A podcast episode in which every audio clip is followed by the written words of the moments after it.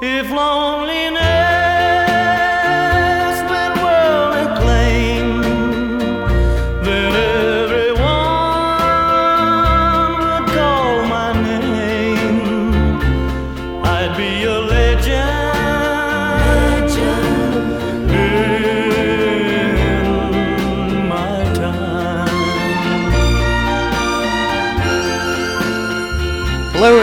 welcome to episode 1400 of Effectively Wild, a baseball podcast from Fangraphs presented by our Patreon supporters. I am Ben Lindbergh of The Ringer, joined by Meg Rowley of Fangraphs. Hello, Meg. Hello. Hope you all had a happy 4th of July.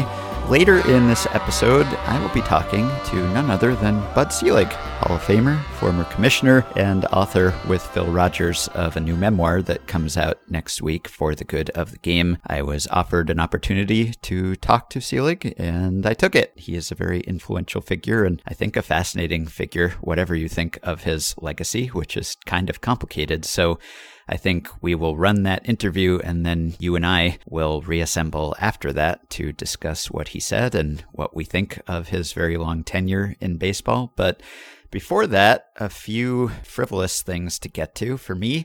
So, I recently, with my wife Jessie, completed a, a binge of Cheers, which took us years. I had somewhat fond memories of seeing Cheers when it was still airing, or maybe when it was in reruns when I was very young. And I used to watch it with my grandparents and would see it from time to time, but I'd never sat down and just watched from the start to the end. There's a lot of Cheers, and so it took us a long time, but it was fun. And now that it's over, we don't quite know what to do with ourselves because it was sort of the default, well, we have 20 minutes, let's watch a Cheers. And the first thing I did to try to fill that hole was go back to Frasier, Yes. which is a show that you and I have a, a lot of fondness for. And uh, I've Too watched. enthusiastic about Frasier. I'm too I'm too excited about it. Yeah. Well, I've watched uh, all of Frasier, I think, not really in the organized way that I watched Cheers, but I wanted to go back and rewatch the Frasier episodes starring Cheers characters, the crossover episodes, just because I figured I would appreciate them more now, having watched Cheers. So the first one I watched was the one where Sam Malone crosses over into Frasier, and this is season two, mm. episode 16. And there was a, a brief scene that I just clipped and will play a clip of and have just sent to you to watch as the listeners listen to it because I thought of you when I heard it. I met this girl six months ago and we were supposed to get married. And yesterday I was standing in this church facing this minister and I hear him say, Will you take this woman to be your wife? And I, and I said, Who, me? well, the next thing you know, I'm running down the aisle and I didn't stop running till I got here. So you're not in Seattle because of the Mariners. And believe me, no ball player is in Seattle because of the Mariners. So I am of course quite familiar I thought with so. with this. It is first of all, I should say, uh, it is my firm firm belief that uh, Frasier is secretly just a sports show. I think it's a sports show. I think it's you know Sam has a particular understanding of what makes like a baseball movie. Right. This is, I think, broader than just baseball, although the Mariners do play a large role in the series. I'm trying to remember, I'm like doing a Twitter search of myself because I know that I have talked about this on my Twitter before. But my understanding, can you remind me what season and what episode this was? Yeah, this was season two, episode 16, and this aired in February 1995, actually. So, Yes. the timing Yes. is kind of funny in retrospect. yes so i mean it, i think it is an indication this is quietly making edgar's hall of fame case before we ever knew that he would have such a thing because this is very consistent with my understanding and memory of the city's impression of the franchise at the time which admittedly is a little fuzzy because i was a small child um, but this is right before. This is right before. Well, not right, right before, but pretty soon before um, Edgar Martinez and and you know that that fun '95 team saved baseball in Seattle. So yeah, He So wasn't things- wrong. Yeah, things changed. There were some pretty good ball players in Seattle for a while there, and now we've come full circle, and the joke works again. So if they reboot Frasier, they could make this exact same joke, and it would land just as well as it did at that time. Because Sam in this episode, he's pretending that he's in Seattle to interview for a, a pitching coach position, and then Frasier calls him on it here. And of course, Cheers is a great baseball show. It is Yes. just suffused with baseball. And this was a, a nice crossover, but it's just the more things change, certain hmm. things don't. And almost 25 years later, a joke about the Mariners not having good players. It works. It still works. Yeah, it's not it's not untrue. I'm thinking of other episodes, like for instance, there is a brief uh, cold open where Frasier is introducing Bulldog Sports Show and uh, suggests to people that the the topic is going to be what's wrong with our Seattle Mariners. If you haven't had a chance to voice your opinion on that in the last 18 years, you'll want to today. so I, I don't think, and and that was uh, I think a similarly early season in the show. So I think that Frasier had a very good understanding of Seattle sports at the time, although it had a very poor understanding of the prominence of opera in the city's cultural landscape. And I think it's important to say that like the view from that apartment does not exist. Uh, you, you'd have to be in the sky for it to to be a thing. And I would also say to all the people who might end up writing for the Baseball Prospectus Annual that you should watch Frasier while you're doing your BP Annual comments. It will make them go faster. At least that has been my uh, very particular experience. Yeah, we should just do a whole Frasier Cheers episode at some point. I don't know how we could justify it, but we'll figure out a way. It's our podcast, Ben. That's how we would justify it. We'll, we'll be funny. We Yeah. promise we'll be funny. How about that? Justification enough. I would like a week to prepare though. So when you decide to do that, can you give me a lot of advance notice? Because I would like Yes. to, I, I want to have exhibits uh, that we can share in the Facebook group, perhaps a multimedia display. Friend of the podcast, I think that this is uh, safe to call him a friend of the podcast, Craig Goldstein. When he found out that I was getting my job at Fangraphs, Craig is a very kind friend. And one of the things that he's very good at as a friend is that he is an excellent gift giver. And he's going to be embarrassed that I'm telling this story on the podcast. I'm going to do it anyway. It doesn't matter. Craig just like buys his friends gifts sometimes when he sees things that remind him of those friends, which is just like a lovely thing to do and one mm-hmm. that I always mean to do and I kind of forget. So Craig's a better person than I am. But when I was hired by Fangraphs and was going to be a full time baseball writing and editing sort, he found on Etsy or somewhere a it's a blueprint of Frasier's apartment and it, it's just this lovely little print that is a blueprint of Frasier's apartment, and it hangs above my desk, and I'm looking at it right now. So yeah, Frasier is a sports show. Craig is a good friend, and we should definitely do an all Frasier episode. That's my story. Agreed on all points. All right. so while we're remembering some guys and some 90s players, there's one I wanted to bring up. Mark Sweeney, probably not a player that many of you have thought of a whole lot lately, but I was thinking of him this week because he was a guest on Rob Neyer's SABRcast, which you and I have both recently appeared on. And Rob was at the SABR convention in San Diego last week, and he hosted a panel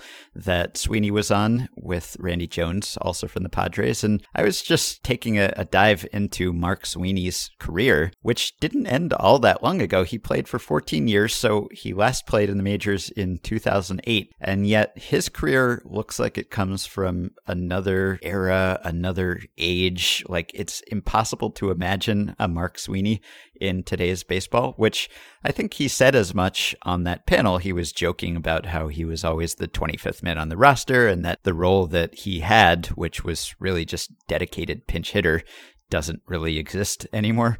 Yeah. But that job, I, I think Rob mentioned that he holds the all time record for pinch hit RBIs, which is kind of a cool record. Yeah. It's, uh, it's a nice thing to get a pinch hit RBI, and he had more of them than anyone else. But what a weird career to last for 14 years in the majors, to be, on the whole, a below average hitter, although, of course, he was pinch hitting for a, a very high percentage of that time, and that's a difficult job to do. You're not facing guys for the third time through the order. You're facing guys for the first time all the time, and you're coming off the bench. And even if that's your job, that's a, a difficult thing to do. But to never get more than what was his max 291 plate appearances in a season to last as long as he did, you could look at it and think, well, he was worth 1.7 WAR over that whole time. So did it make sense for teams to have Mark Sweeney on their roster all that time, accruing little value, at least according to our contemporary metrics? I don't know. But I, I kind of like that he pulled it off and that he lasted for that long. And uh, I don't know whether we'll ever see his like again. I bet fans of the 1999 Reds uh, appreciated Mark Sweeney. He had a 163 WRC plus in that year.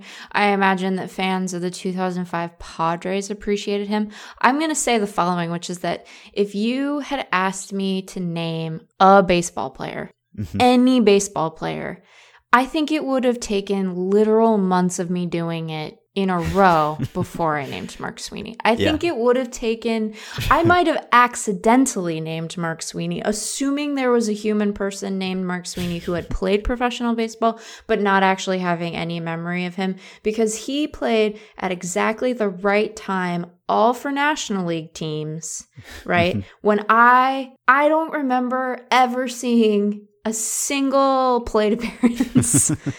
Do you remember a single Mark Sweeney plate appearance? I mean, I know I saw some because Sure. he, he he did have some plate appearances in the 1998 World Series, Right, which I, I watched. right. He made the last out of that series, in fact. Sure. But I couldn't really call to mind exactly what couldn't that looked it? like.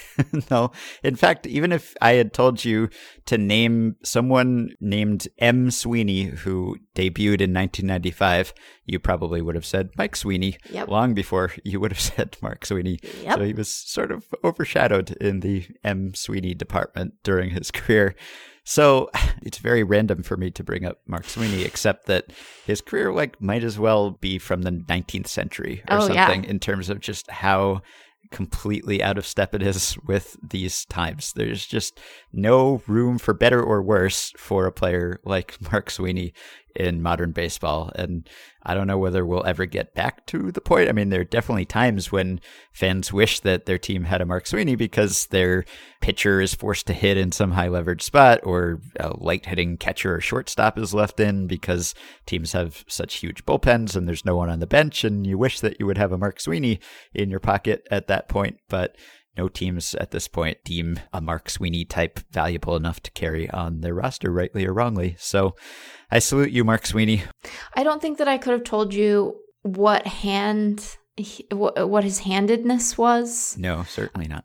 I mean, like you're right. I've definitely watched him play baseball just Mm-hmm. based on the teams he was on and when they played Right. and what they did. But I don't remember it. I don't remember. I was like left-handed, right-handed. Who's to say? and imagine being Mark Sweeney because like your whole performance like it's just inherently everything is small sample. Right. So like 1997 he went from the Cardinals to the Padres. With the Cardinals in 44 games he batted 213. With the Padres in 71 games he batted 320. Then the next year, 234. The year after that, 355. Then 219. It was just like, there's no telling. It's so random because you're getting like 100 to 200 plate Sure. appearances every year as a pinch hitter. So sometimes you're just going to hit 215 and sometimes you're going to hit 350. And that's just the way it goes. I, I don't even know how you could have really discerned whether he was good or not just in that role.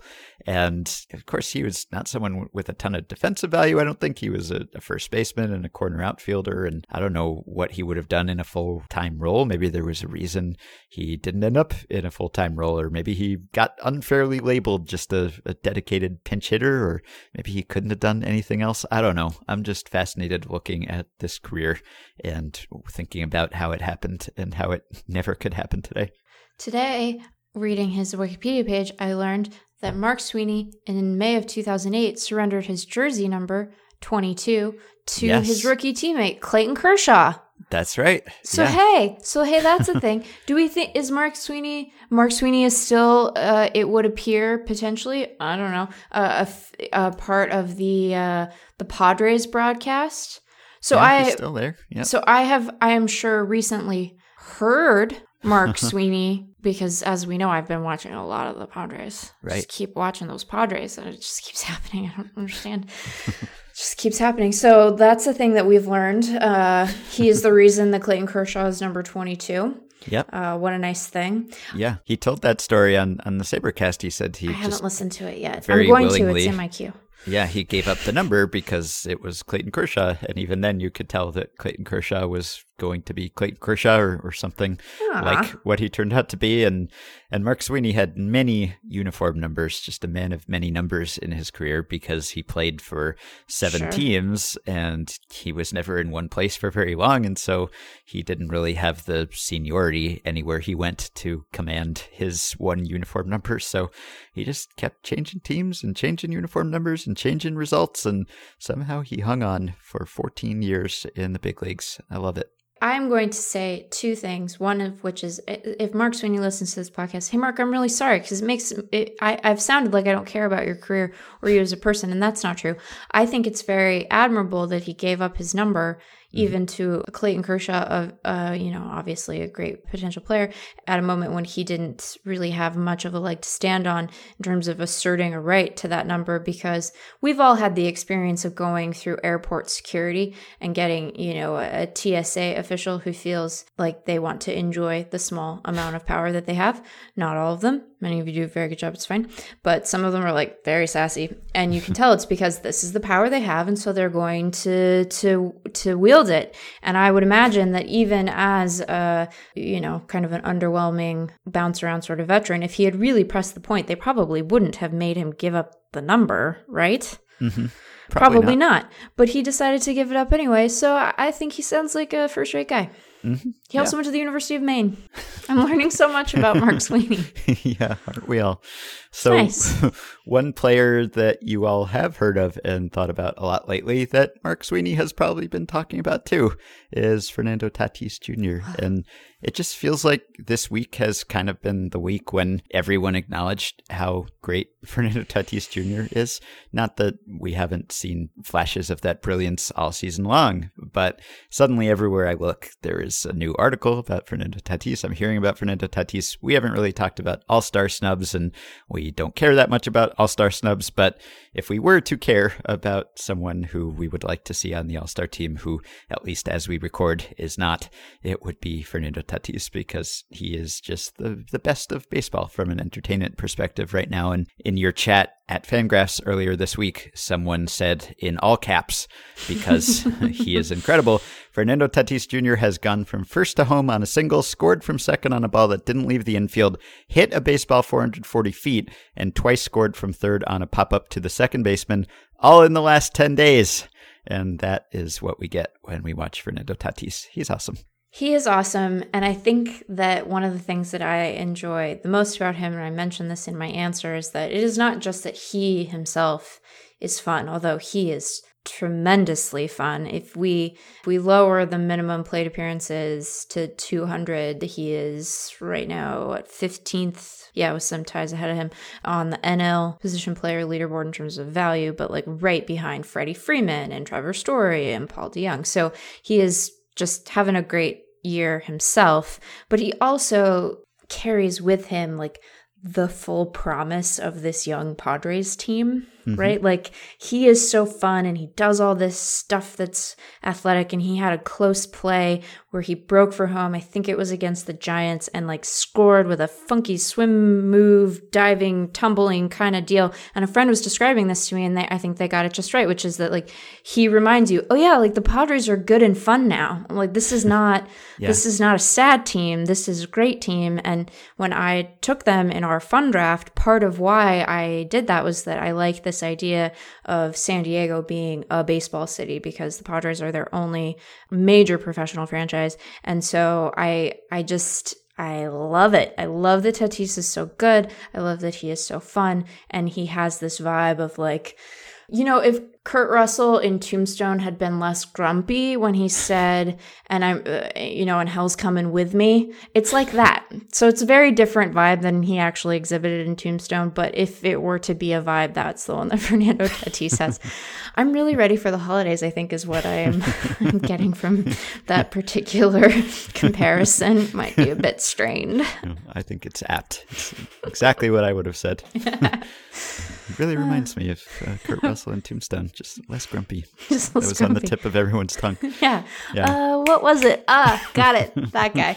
Yeah, there we go. Anyway, everyone go watch Fernando Tatis if you're not already. He's Yes. really fun, and hopefully we will get to appreciate him for the next oh, two decades or so. So that'll be fun. Yep. So one other thing that I wanted to say before we bring in Bud Selig, we got a question from one of our Patreon supporters, Mitch, and I've been saving this to talk to you about. He said, I just got an ad thrown at me for a Bryce Harper store on Amazon selling stuff he's endorsing, including pomade, because of course it includes pomade. And the ad text said, quote, run faster and hit harder with gear from an MLB legend. I think this is ripe for a classic Effectively Wild Define a Term project. Is Bryce Harper an MLB legend? Can you be an MLB legend as an active player? How long do you have to play to be an MLB legend? How good do you have to be? And I sent you the link to the Bryce Harper store, and uh, there's not a ton of inventory in the Bryce Harper store. It's like some hair stuff, it's Rawlings equipment, it's Under Armour if you want to dress like Bryce Harper. There's some Phillies gear, a link to the Phillies fan shop. There is a link from this page to the celebrity store, which is, I guess, all the other legends who get stores of their own at Amazon. And it's quite a collection of people from all walks of life. It's like Post Malone next to Martha Stewart, next to Jessica Alba. I, I don't know exactly how they selected these people, but lots of famous people. Ryan Seacrest right next to Jordan Spieth, sure. And Bryce Harper is the only baseball player here. And frankly, I'm kind of happy there's any baseball player here Yeah. because whenever you see a list of famous people or even famous athletes, it's uh, pretty light on the baseball. But Bryce Harper, I guess, is our, our one shining hope to be a, a celebrity in Amazon's eyes. So, Bryce Harper, MLB legend. I mean, feels early for that.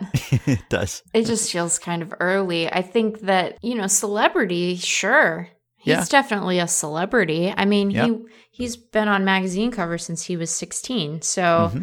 he's definitely a celebrity of a kind. I think that of of all the baseball players there are who are active players, he's probably I would imagine his Q score is that what they call it? I would imagine his Q score is probably maybe not the highest, but among the highest Mm-hmm. of baseball pl- active baseball players. Legend, like legend for I say legend for what, and I don't say that to diminish his existing accomplishments. I mean he he has quite a he has a resume that should it involve further milestones and accomplishments will will I think start to look legendary at some point, right? He's won an mm-hmm. MVP, he's Yeah. been a rookie of the year, he signed a huge deal. I will be in my 40s when he is done being a Philly. Like he, you know, there are there are aspects of him and his mythology that mm-hmm. are already sort of legendary. But I think this is the the trick of trying to to talk about these things sort of mid mid story, right? He is he is quite unfinished.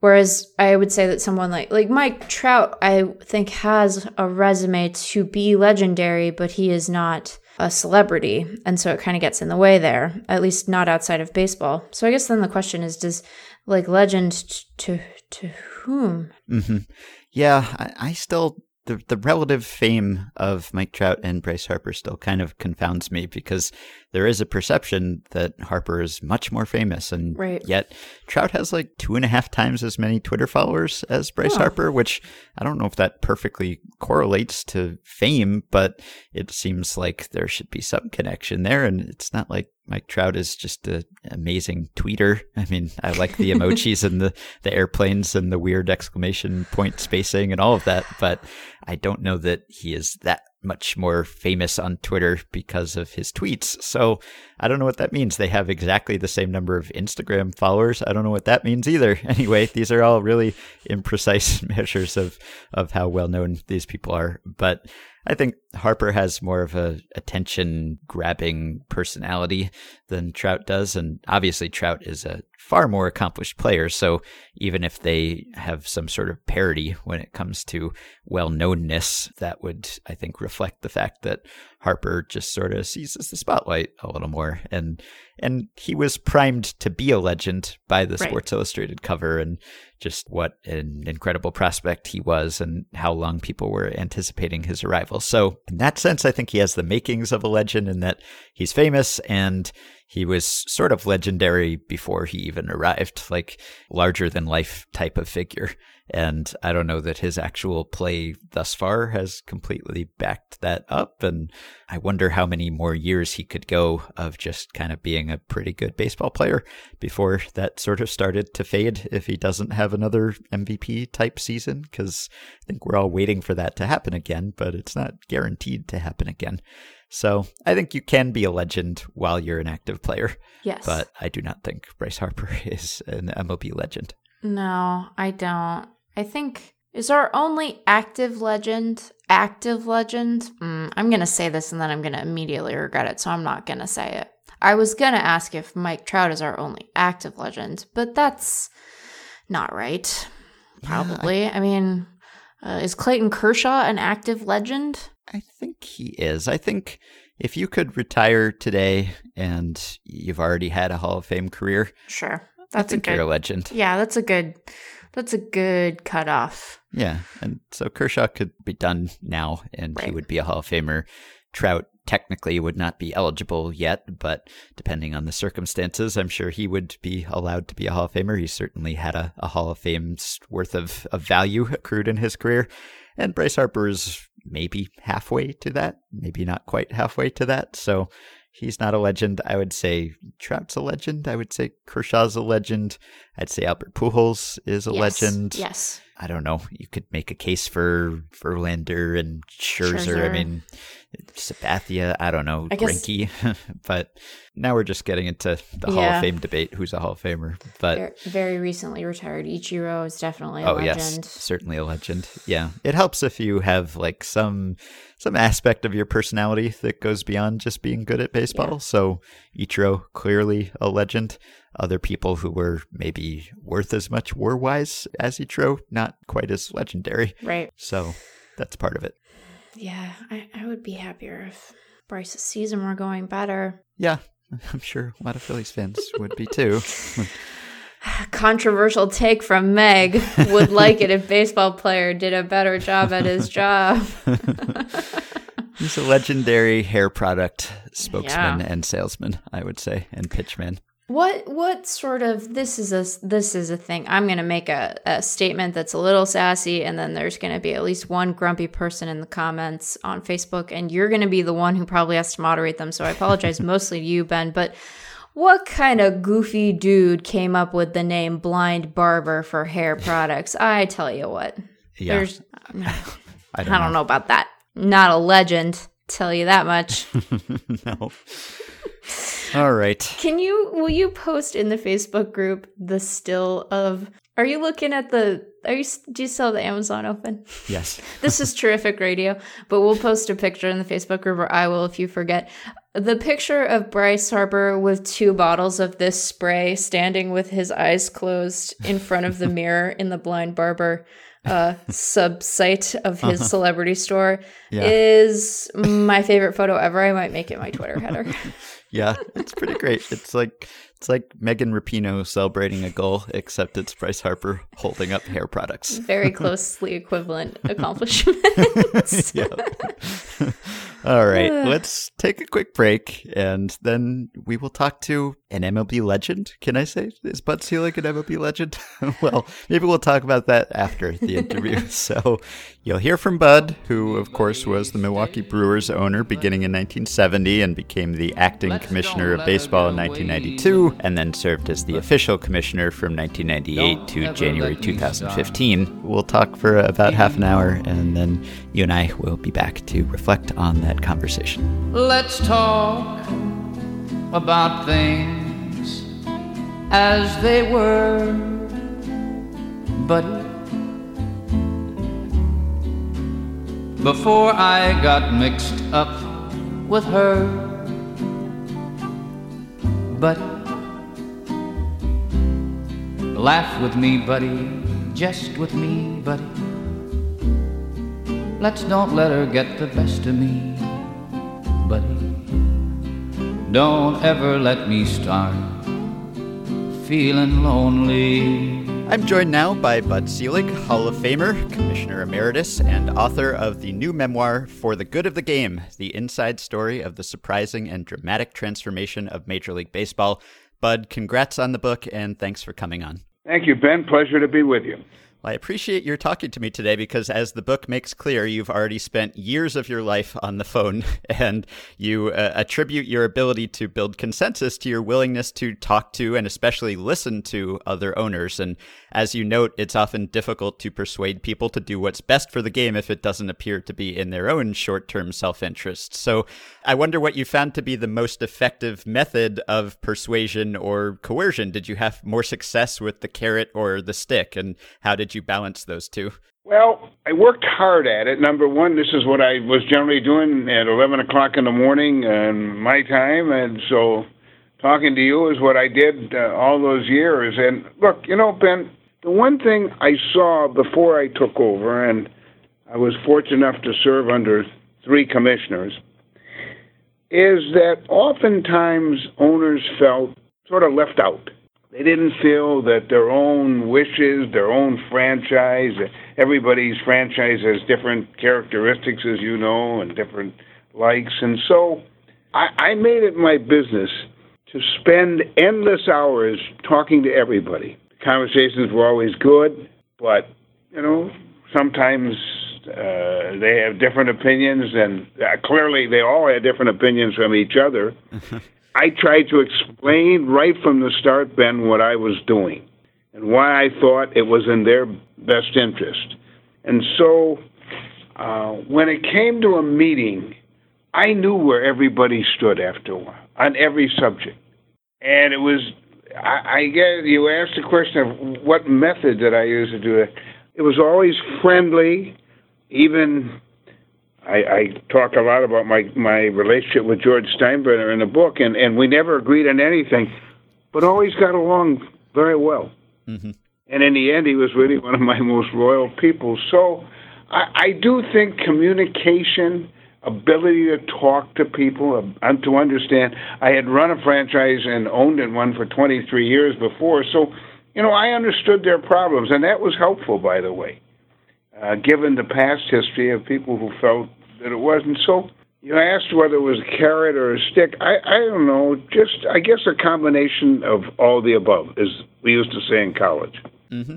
And you attended your first meeting as an owner when the Brewers played their inaugural season in 1970. And this was just a few years after the players hired Marvin Miller, whom you write deserves to join you in the Hall of Fame. And the reserve clause was still in effect. The ownership old guard was still in place Walter O'Malley, Gussie Busch, Phil Wrigley, and the rest. And as you write, this group of old owners was using very primitive business practices. No one could believe that you actually balanced the Brewers' budget and knew when the team broke even.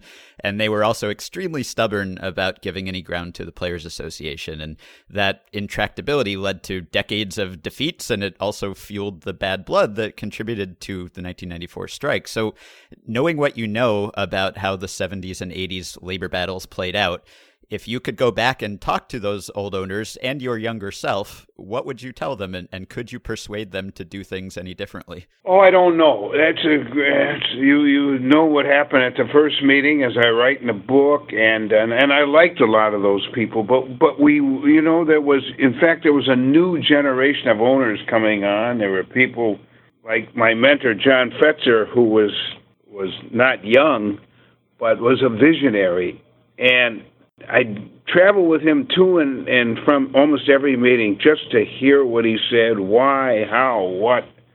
And you know, Ben, there was a stubbornness. Even Peter Seitz, the arbitrator in the McNally Messersmith case, gave us a chance and before he made a ruling. Told us he was going to make a ruling, and it wasn't good. But we went to court. We lost again. And there's no question, and I say this in the book, and I, I don't we made a lot of mistakes in the 70s and the 60s, and maybe even in the early 80s. So, whatever blame goes to the union, and we talk about other subjects on that score, we needed, we, I don't think we understood at the time, Ben, how much this hurt us. Mm-hmm. It was only later in 2003, 4, 5, 6, 7, when we were setting attendance records, revenues going through the roof.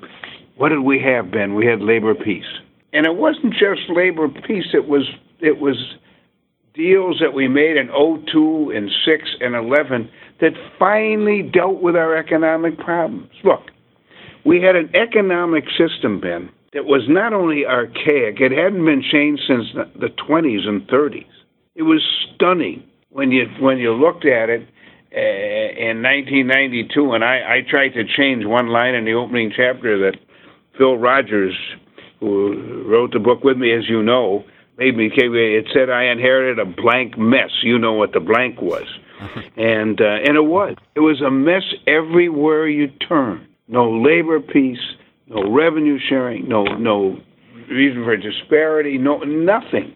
And in fact, I used to say this economic system came out of Ebbets Field and the Polo Grounds. Those, as you know, were the two New York ballparks that have since long, long since been torn down. But that's the last time we changed the system. And in the book, you repeatedly write about Pete Rozelle and about the NFL's innovations in marketing and promoting their game, which left MLB playing catch up for many years. And I wonder what you think was baseball's biggest mistake or, or lost opportunity during any era when it came to modernizing itself and putting its product in front of more fans.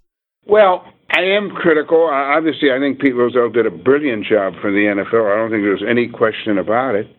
I also tell the story of having lunch with Bowie and Pete Rozelle. Bowie was getting killed. I like Bowie killing a lot, as I wrote in the book, as you know. And Pete Rozelle was getting patted on the back at exactly the same time for the exact same thing. And that's when Bowie got off his famous line to me, which I have since used everywhere. And it's true. Baseball is held to a higher standard tougher standard. Mm-hmm. And there's no question about it.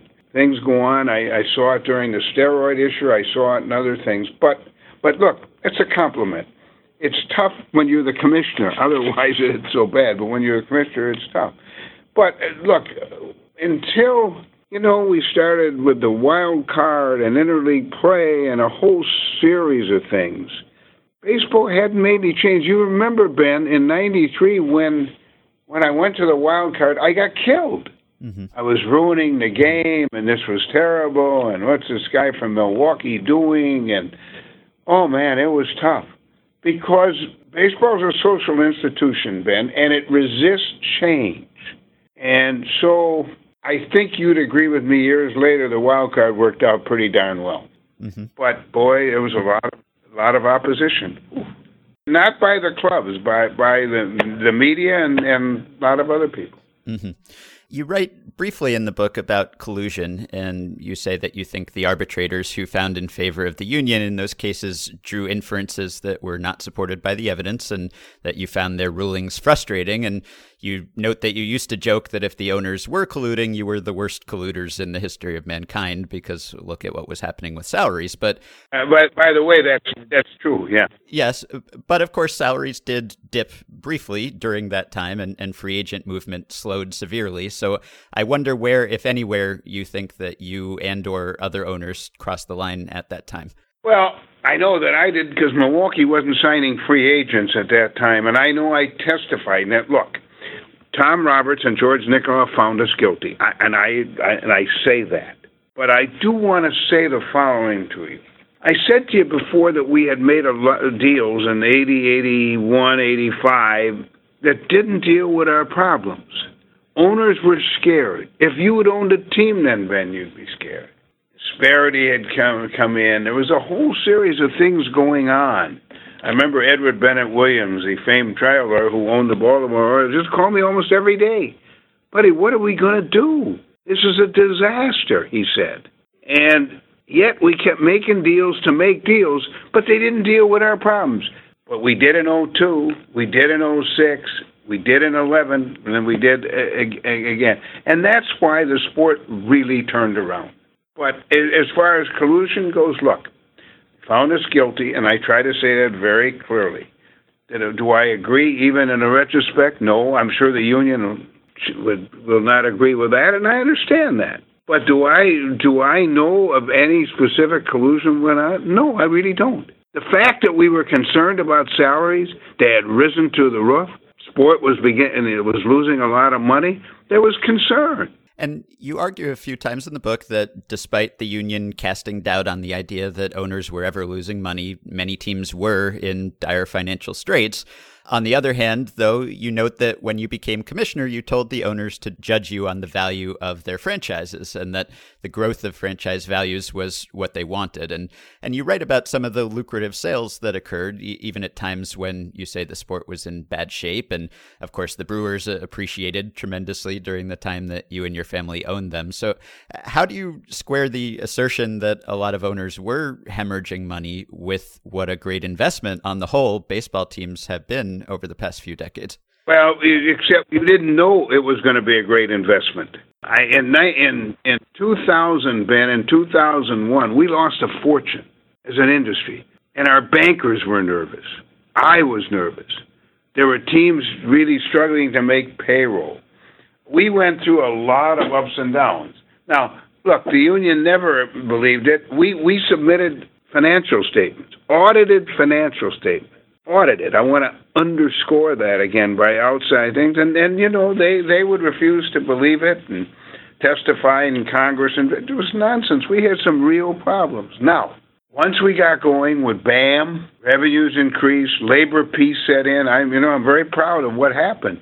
And I had told them the day I became commissioner, judge me on asset value because it's a composite of everything. But you know that assumes one that you want to sell your team, and number two, that you're willing to lose a lot of money in between. And most people are not willing to do that. So, no, I, I think those. Look, I, I'm very proud of what happened to asset values, and and um, and, and and I really am. And I I don't even know why I told them to judge me on that, but it turned out okay, didn't it? Mm-hmm. But the fact of the matter is, we had really significant economic problems, and um, you know we we had the tra- uh, unfortunate strike of '94. Stan Kasten, who then was the president of the Braves, as you remember, mm-hmm. used to say he was on a 12-person committee that I had, labor. They were great. Met, spent a lot of time, and he'd always say to me, "Commissioner, Commissioner, we're not asking for half as much as the other two sports have already." He was right, and so Oh, he can uh, quarrel about a lot of things, and and and did. And the eight work stoppages really hurt us. There's no question. Hurt the players, hurt the owners. Most importantly, hurt the game. Fortunately, that's a long that's long ago now, and, ho- and hopefully in the future they'll avoid that. Yes.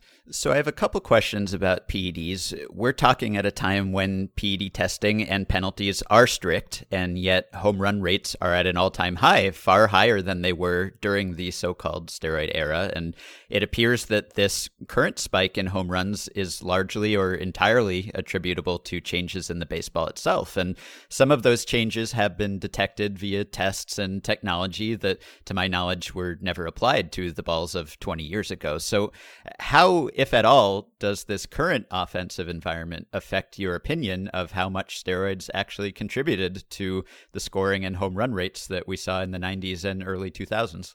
Well, you know, you know, Ben. All I can tell you about the whole steroid thing, and you know, I spend a lot of time on. I think there's, a, there's an enormous amount of mythology about we waited too long and we did that. And by the way, one of the things we did in the interim, Sandy Alderson was the head of our baseball operation, a man who I have enormous respect for. And we checked. The, he went to Haiti. We went everywhere. A lot of people thought it was the bat or the ball expansion. We went to why all of a sudden are we having all these things? And I'm sure that uh, knowing Rob Manfred as well as I do, that they're going through all the same things now.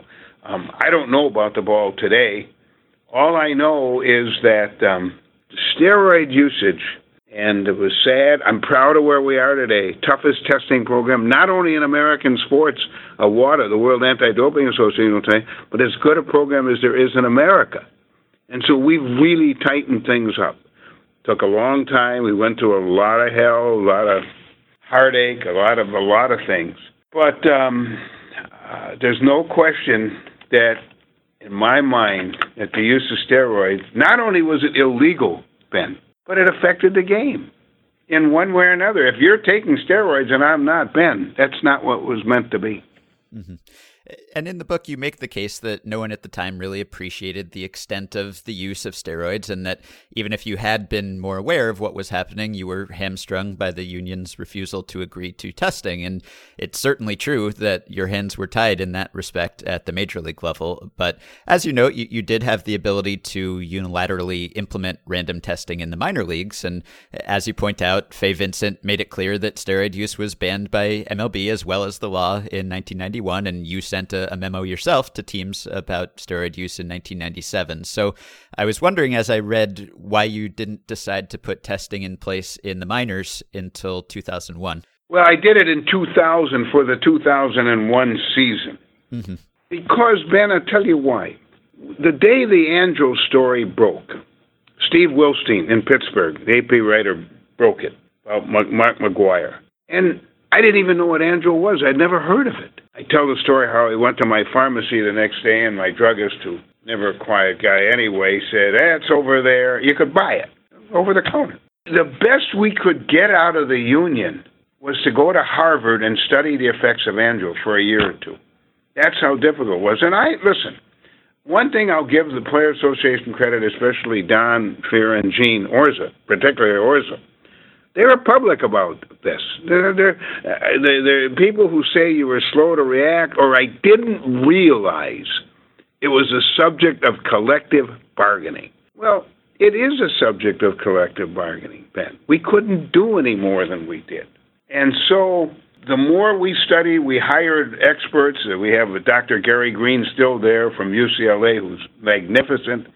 And he, he really began to teach us. And in 2000, I remember 2000. I banned it in the minor league, so we're now coming up on 20 years, and um, so I think there's a lot of his- misunderstanding by people who really didn't understand the process. Last PED related question. Why do you think Barry Bonds yeah. wasn't signed after his All Star season in 2007? You know, I don't know the answer to that. It certainly didn't come from anybody saying, don't sign him. I really don't know. How old was Barry at that time? I think he was 42, but coming off a great season.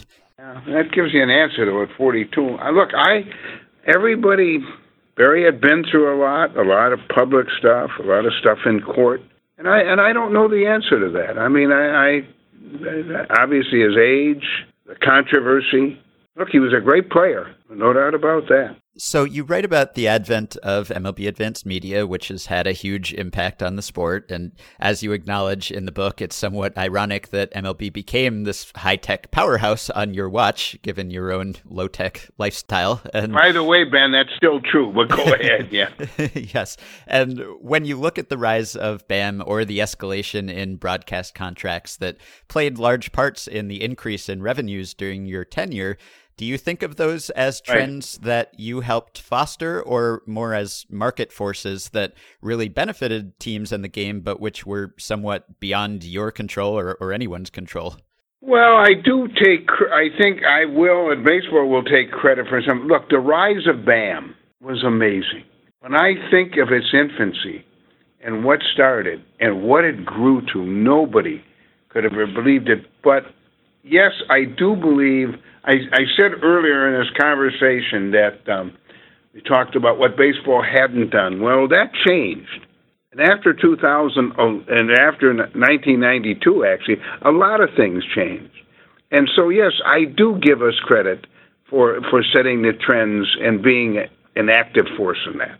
No question. You write about what a boon to baseball and to baseball owners the ballpark boom that began with the construction of Camden Yards has been, and and you write about the sociological and economic benefits that can come from the presence of a team and a new stadium. But as I'm sure you're aware, there are also studies that have suggested that publicly funded parks can, in many cases, be economic net negatives for taxpayers. And I wonder how you'd respond to that argument. Well, that's you know, yeah, that's one of my favorite subjects. As you know, I teach at three universities now, and that's a that's something I spend a lot of time on. I've seen the studies. Look, Washington just published what I thought was tremendous. The whole area around the Nationals ballpark was a disaster. And this is an article in the Washington Post. I'm sure you've seen it. And now that area is really booming, and they give the ballpark credit for it. And I say to you, I could take you from city to city, Ben and I could show you where where ballparks, uh, even right here in Milwaukee, uh, around Miller Park, it is amazing the things that have happened. And I've done a lot of economic studies. I come from a family of economists, so we have a study that showed the brewers bring in three hundred and thirty million dollars a year. Nobody ever talks about that, Ben. But I'm going to say this to you. I can tell you that, in, in, and and they're all private public partnerships now. Clubs spend a lot of money on stadium and should, but I, as a public expenditure, and I'm a taxpayer too, I can show you that may be the best expenditure any municipality ever makes. And I don't agree with some of the studies, and I think we've had enough time now to prove how good they are. So just a couple more for you here, and, and this is something that you do discuss in the book. But you know, you devote a lot of the book to just how wonderful it was for you when the Braves came to Milwaukee, how painful it was for you when they left, and and what an achievement you it was for you, and how proud you were when you were able to bring the Brewers to the city. And uh, having been on that side of bringing a, a team to a city, and then having to be on the other side of you know talking about contraction about relocating the expos about sometimes perhaps you know pitting cities against each other in order to get a ballpark.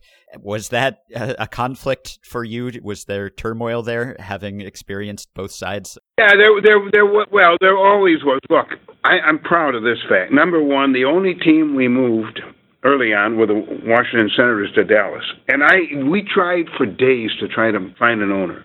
It was finally Tom Yawkey and John Fetzer who talked me into. Bowie couldn't find an owner in Washington. Thought we had one. I went up to my room that night. I was physically sick to my stomach.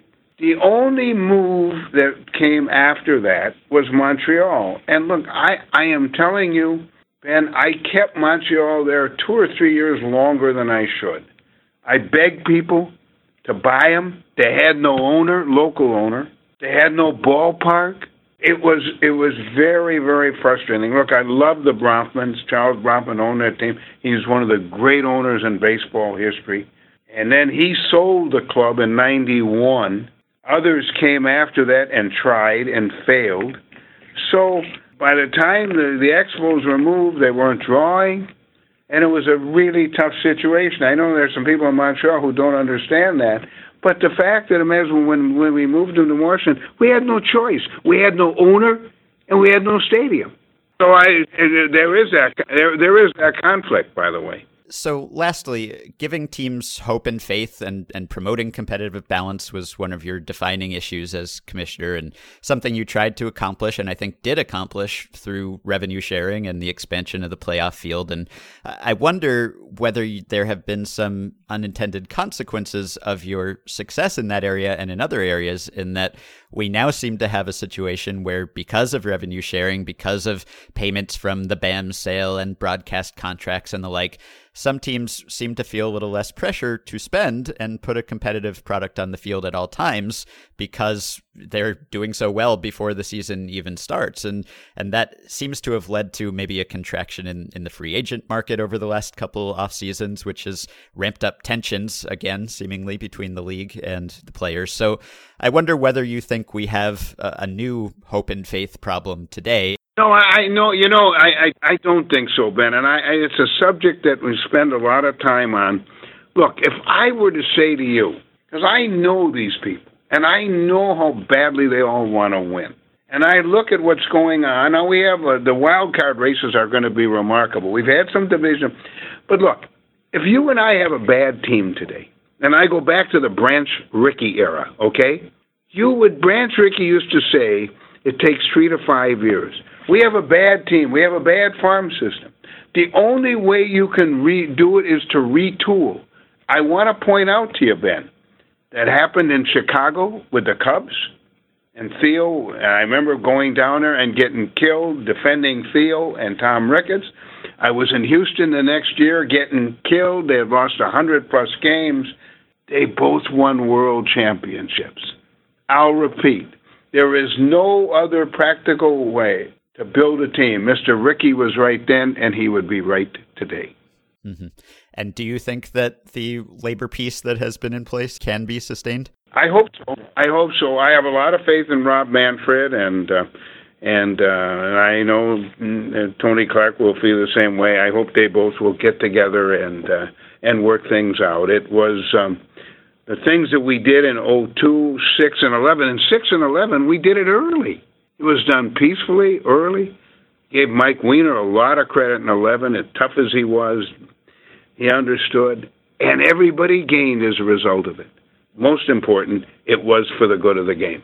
Well, I don't know if it's possible to be a popular commissioner of Major League Baseball, and not everyone will agree with everything you write in the book. But one thing that comes through that I think is inarguable is that you do care deeply about the game and, and you've left a lasting mark on it. So, anyone who wants to read more about how you view your legacy and your recollections can do so in For the Good of the Game, the inside story of the surprising and dramatic transformation of Major League Baseball, which will be available on July 9th. Bud, thank you for talking to me today and best of luck with the book.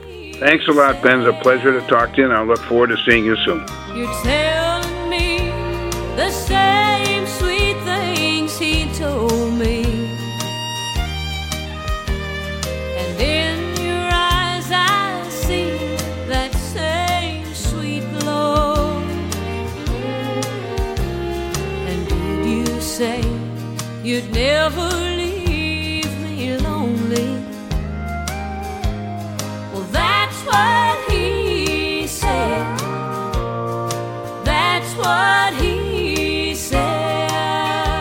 Okay, so that was Bud Selig, and you know I had half an hour to talk to Bud. I probably could have asked many more questions. I could have pressed him on more things. I could have followed up, but there was only so much time. I tried to get in what I could. Some of his answers you can kind of anticipate based on things he said before, things he's written in the book. There were things that are in the book that I didn't explicitly ask him about, but it's really kind of hard to reckon, I think, with Bud Selig's legacy because there's just a lot of legacy there. He's yeah. been in baseball for 50 years. And I would say he's been one of the most influential figures, perhaps the most influential figure over that time. So there's so much to say about what he accomplished. And I meant it at the end of the interview when I said that I don't know if there could potentially be such a thing as a popular commissioner of baseball because I just don't know that you could name one. He's the ninth, and I think that maybe he was the best commissioner of baseball, but it's it's sort of a, a low bar. And yeah. I think that's because there's a misconception about what the commissioner is and has been. And I think there's this belief that the commissioner is just this impartial, sort of noble force who is upholding all that is good and right about baseball. And commissioners have tried to encourage that perception, but it's not really accurate. The commissioner is appointed by the owners and really works for the owners to some extent, you know, greater or lesser extents, depending on the commissioner. Selig, of course, was himself an owner while he was commissioner. So that just sort of completely removed the fiction Yeah. that this was some independent authority. So you can and probably should be somewhat cynical about the role of the commissioner in baseball. I just don't know that anyone has really done the job without leaving some sort of stain on their own popular perception. Maybe, I don't know, Bart Giamatti, just because he, he didn't do the job long enough to to hurt his reputation. He, you know, just passed away five months into the job, I think. And so we remember some things fondly about him. But if he had lasted longer, who knows? He might have been the one to preside over the first cancellation of a World Series. So, how do you think of Bud Selig? He's just such an institution, and, and for people our age, I think we grew up with Bud Selig just as a part of baseball, like from time immemorial. And so Yeah. it's hard to separate the modern history of the game from him. So, my understanding of him in sort of prior phases of engaging with baseball, so before I was writing about it or even really thinking about it analytically, was within the context first of the strike in 94 and then in reference to the steroid era. And I remember being, and I don't say this like I was such a smart kid or anything like that, but I just remember being pretty incredulous when you know we were watching these crazy home run chases and the home run numbers were so high. And then you know it, it became obvious that we were living in the steroid era. And there was this sort of denial on the league's part that they had really been able to anticipate what was motivating that and causing that spike in offense. And i just remember mm-hmm. not buying it Mm-hmm. and so my i think that you're right that like there's there are rarely commissioners of and i don't think this is unique to baseball i think this is true of all professional sports the commissioner often tries very hard to be a well liked figure but no commissioners really are, or at least very few. And I think you're right that baseball hasn't seen many. And I think that because they operate in this space where they are engaged in a very particular kind of advocacy on behalf of the sport, but on behalf of particular parties to the sport, that they always kind of sound a little bit like they're talking out of both sides of their mouth. Mm-hmm. And I don't think that, I mean, having listened to your interview with him, I, I, I don't doubt that the answers he gave were sincere and that he believed, you know, that he believes that there was not collusion in the 90s, that his understanding of the financial situation that baseball found itself in before BAM came along was one that was especially dire. I'm sure that that is a sincerely held belief on his part, but it's always interesting to listen to these guys because I think it's really hard to train yourself out of listening to those answers and engaging with them kind of at face value without that fan or analyst part of your brain kicking in thinking like well who who is he speaking on behalf of? And like right now he's mm-hmm. just speaking on behalf of himself and trying to understand and grapple with his own legacy. But it is hard to to disengage the part of your brain that's like well this guy is an advocate for a particular perspective within baseball. So mm-hmm. that isn't a critique of his answers in your interview or your interview but i found myself struck over and over again by you know he is he still talks about ownership within baseball and uses we mm-hmm. right? He and it is clear that he has a very particular understanding of his place within the game which is an accurate one but is one that is decidedly on a side. Mm-hmm. And i i was kind of i was struck by that throughout throughout the course of his answers Yeah. he sure liked calling you ben yes, yes, he did. You would have thought we were old friends from listening to that, but we have never spoken before. But yeah, I mean, you know, he's almost 85 years old, and, and when you write a memoir, I mean, you're you're presenting yourself as you want people to view you, Right. And this is what you want your legacy to be, and so. Of course, whether he's doing it sincerely and subconsciously putting a, a thumb on the scale here or there, I mean, he's presenting events differently from how other people, perhaps neutral parties or parties on the other side of these issues, Right. would present them. And you don't know whether he is actively spinning, whether he believes that all of this is accurate. It's hard to say, but I think it's valuable to talk to people, even if you're not getting or you don't feel like you're always getting the unvarnished truth, just to Sure. know how they view themselves or how they want to be viewed. So, for instance, when he talks about like the public funding of ballparks, and when I asked him about that, he mentioned the three hundred thirty million dollar figure that that Miller Park brings in three hundred thirty million dollars a year. That I think is a very high figure, Yeah. and it's uh, somewhat hard to swallow. And I asked Neil deMause about this, who has written the book and many other articles about public funding of ballparks, and he linked me to the study that this seems to be from, which is called The Economic Impact of the Milwaukee Brewers. And it was published in January 2005, prepared for the Milwaukee Brewers Baseball Club. Wouldn't you know?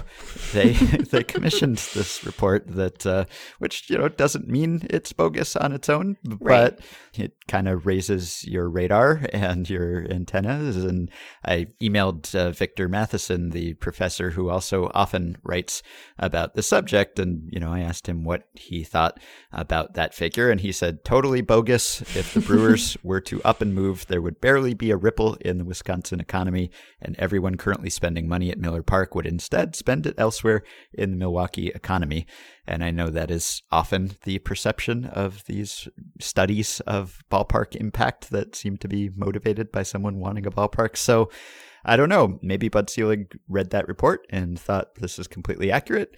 Maybe he just really wanted a ballpark because he is proud of bringing the Brewers to Milwaukee and he Yeah. wanted them to stay there. That's a big part of his legacy and it's important to him. And so if information came along that supported that, then he was going to embrace it. So it's hard to know, but I think you have to be sort of skeptical. And, you know, I found the book pretty engaging. Uh, It's called The Inside Story of the Surprising and Dramatic Transformation of Major League Baseball. That's the subtitle. And I mean, he's the ultimate insider. He was on the inside Yeah. of, of everything for decades and, you know, was one of the, the few people, one of the only people who remembers some of the events and was alive during and present for some of the events that he talks about in the book. And it's an insider's story. Is it actually the inside story? I don't know. You know, you read something like Lords of the Realm or The Game, which came out, I, I think, in 2015 and also is subtitled Inside the Secret World of Major League Baseball's Power Brokers. And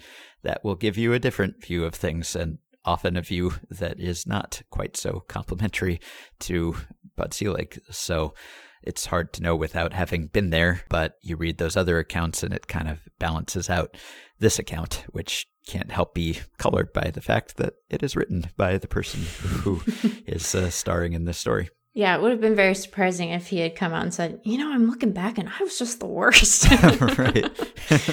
I, I was one thing that I was struck by just because of, and I, I, you know, it's always interesting to talk to and listen to figureheads from prior eras of baseball. I mean, I say prior, he, you know, it wasn't like it was oh so long ago that Selig was commissioner, but you know, he, you can tell listening to that interview is very proud of the sort of recent rounds of CBA negotiations that the league went through, which I think to folks who are sort of more sympathetic to the split of revenue that players might be getting and how that is perhaps out of balance with what they might like. Um, I think would probably look back on them not quite as fondly. But he he also asserts in your interview this this bit about how he wanted he told owners that he wanted them to judge him on asset appreciation basically mm-hmm. right on the value of their franchises increasing. And you know he talks a, a bit about the the limits of that because it assumes that you're going to sell Right. the franchise. But within within our current labor environment and the current economic environment that baseball finds itself in i think it's a I, I was I had not heard him specifically say that during his commissionership, and so I was struck by. I was like, "Well, yeah, man, that's, that's part of what we think is the problem." Yeah, I mean, Right. he personally became a, a hundreds millionaire. right as a because, uh, result of uh, of his own ownership and so Yeah. for him to sort of without artifice say you know it wasn't that i said that they'd each get a shot at a world series or mhm. you know the parades and rings that come with it but that the the values of their franchises would increase i think we have a tendency to while recognizing that you know the the free agent situation in baseball has evolved over time and has at times in the past been more restrictive i think that there is sort of a you know a sepia toned understanding of the motivations of prior generations of baseball players and owners right? That it was this beautiful game that everyone just wanted to win. And you know at times has just been very nakedly about economic advancement. And so to to hear it put in so stark a term was striking yeah, right. And and he writes a lot in the book, and he said in the interview that it's hard to persuade people to go against their short term self interest for Right. to do something that's for the good of the game. And you know, he was often pushing for revenue sharing, and of course, he had a, a difficult time getting the big market owners to consent to that.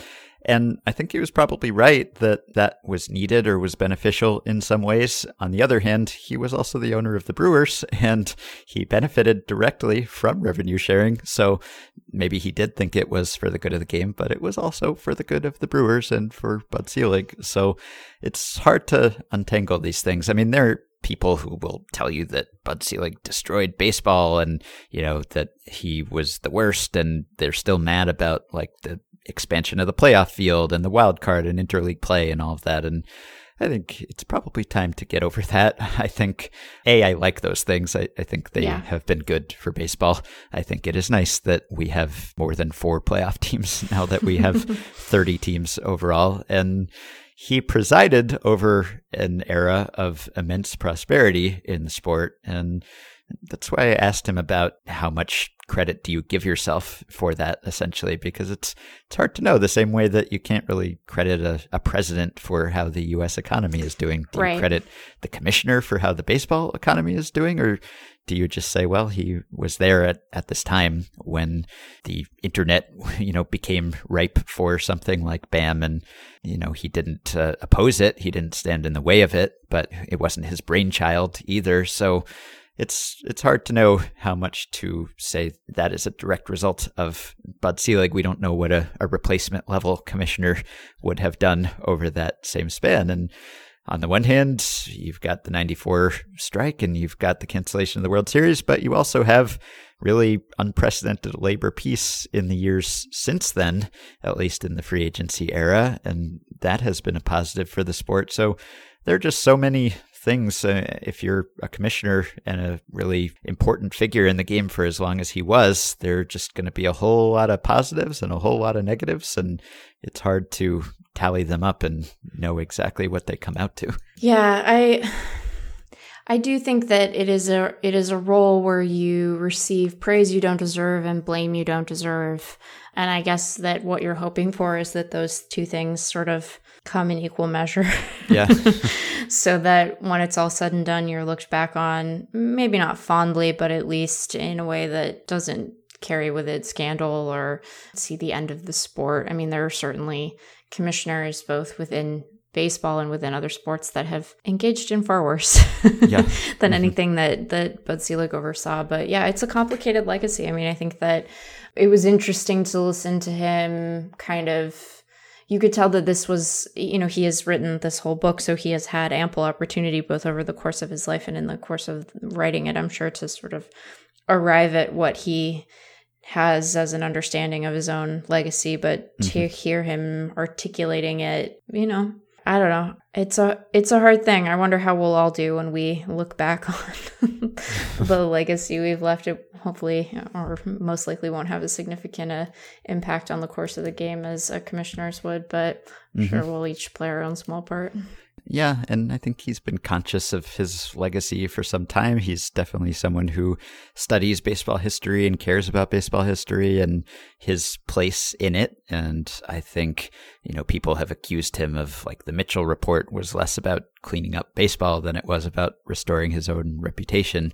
I don't know whether that's the case or not, but I think he makes some valid points in the book about how it was tough to realize exactly the extent of the PED use in baseball and tough to do anything about it because it, it was a collectively bargained issue. But I think it's also fair to say that he was slow to respond to that threat to the game's integrity or perceived integrity. And he Yeah. does talk in the book about how he's a Hall of Famer. Obviously, that meant a lot to him to get in on the first time he was eligible. And he acknowledges that people say that if other players who used steroids, you know, other products of the so called steroid era are not in the hall, are kept out of the hall as a result of that, then he too should be kept out of the hall because he presided over that era. And he says that he understands that, but thinks it's unfair to equate players who actually used to him, who sort of was there and perhaps didn't do enough to, to root out that problem,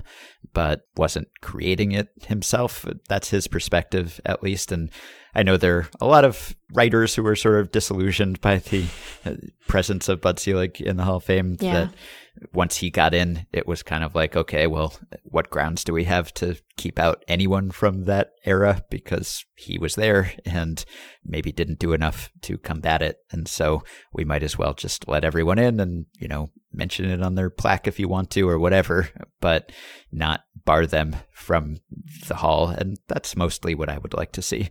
So we didn't get into that too much in the interview just because he wrote about it. He's talked about it elsewhere. But for anyone who was wondering what he thinks of that argument, he does address it in the book. And I think my favorite parts of the book were about some of the lesser known aspects of his history, like his upbringing. And he's a first generation American. He got his love of baseball from his mother, who was an immigrant from the Ukraine. And that story of his childhood and how he fell in love with baseball and the role that his mother played in it, I thought that was pretty touching. And he recounts what an impression it made on him to see Jackie Robinson play in his rookie season at Wrigley Field. He talks about the response to 9 11 and how baseball came back after that and what that meant to the country. And of course, that makes him look pretty good too. But I think there's some truth in that. And it's uh, pretty affecting to read about it again and hear what he was thinking and how the other commissioners of other leagues were talking about how to handle that and how to return and what was appropriate. So I like that. If you've read books like Lords of the Realm and the game, some of the earlier labor stuff will be pretty familiar to you, and maybe some of the more recent events are familiar to you from having lived through them. But I think it's uh, an engaging story, and it's nice to know how he wants us to think of these things, even Yeah. if we do not feel obligated in all cases to think of those things in the same way. Yeah, I think that it's it's always instructive to listen and take seriously the perspective that someone wants us to have of them or the perception that someone wants us to have of them mm-hmm. even if we at times vary in our understanding of those events or kind of raise an eyebrow at some of the um, the way that they describe them. Just because they're interested parties doesn't mean that we don't learn something from their you know how they relay the events that they've lived through and their understanding of their own decision making and the justifications they have for that decision making so yeah it's a it's an interesting it's an interesting thing to get to to hear even if we uh, might say well I don't know. You might Right. not have been a collectively bargained policy, but I don't know how much you minded all those home runs. Yep, yep. And, you know, he addresses that head on Yeah. in the book and he says, no, he, he was not looking away purposely. He was not, you know, secretly happy about the offense. No, he was concerned about all of this and he sent the memo and so on and so forth. And we can't get in his head. We can only know what he says was in his head. So that's that. And uh, I'm glad I got an opportunity to talk to him regardless. So Yeah. that will do it for this week. And we hope you all have a wonderful weekend. And I will talk to you next week. Sounds good. All right, thanks for listening. We recorded this episode a little bit in advance because of the holiday, so apologies for anything we didn't get to today. If you're picking up Bud Selig's book, why not pick up mine? It is called The MVP Machine How Baseball's New Nonconformists Are Using Data to Build Better Players. If you like it, we'd really appreciate it if you'd leave a positive review on Amazon and Goodreads. It helps us out. You can also support this podcast by going to patreon.com slash effectivelywild and signing up to pledge some small monthly amount to help keep the podcast going and get yourself some perks. Following five listeners have already pledged their support Jesse Thorne, Dominic Theophan, Andrew Belizzi, Justin Flanders, and John Leary. Thanks to all of you. You can join our Facebook group at facebook.com slash group slash effectively wild, and you can rate and review and subscribe to Effectively Wild on iTunes and other podcast platforms. Keep your questions and comments for me and Meg and Sam coming via email at podcast@fangraphs.com or via the Patreon messaging system if you're a supporter. Thanks to Dylan Higgins for his editing assistance this week. So please enjoy the last bit of baseball before the All Star break, and we will be back to talk to you early next week.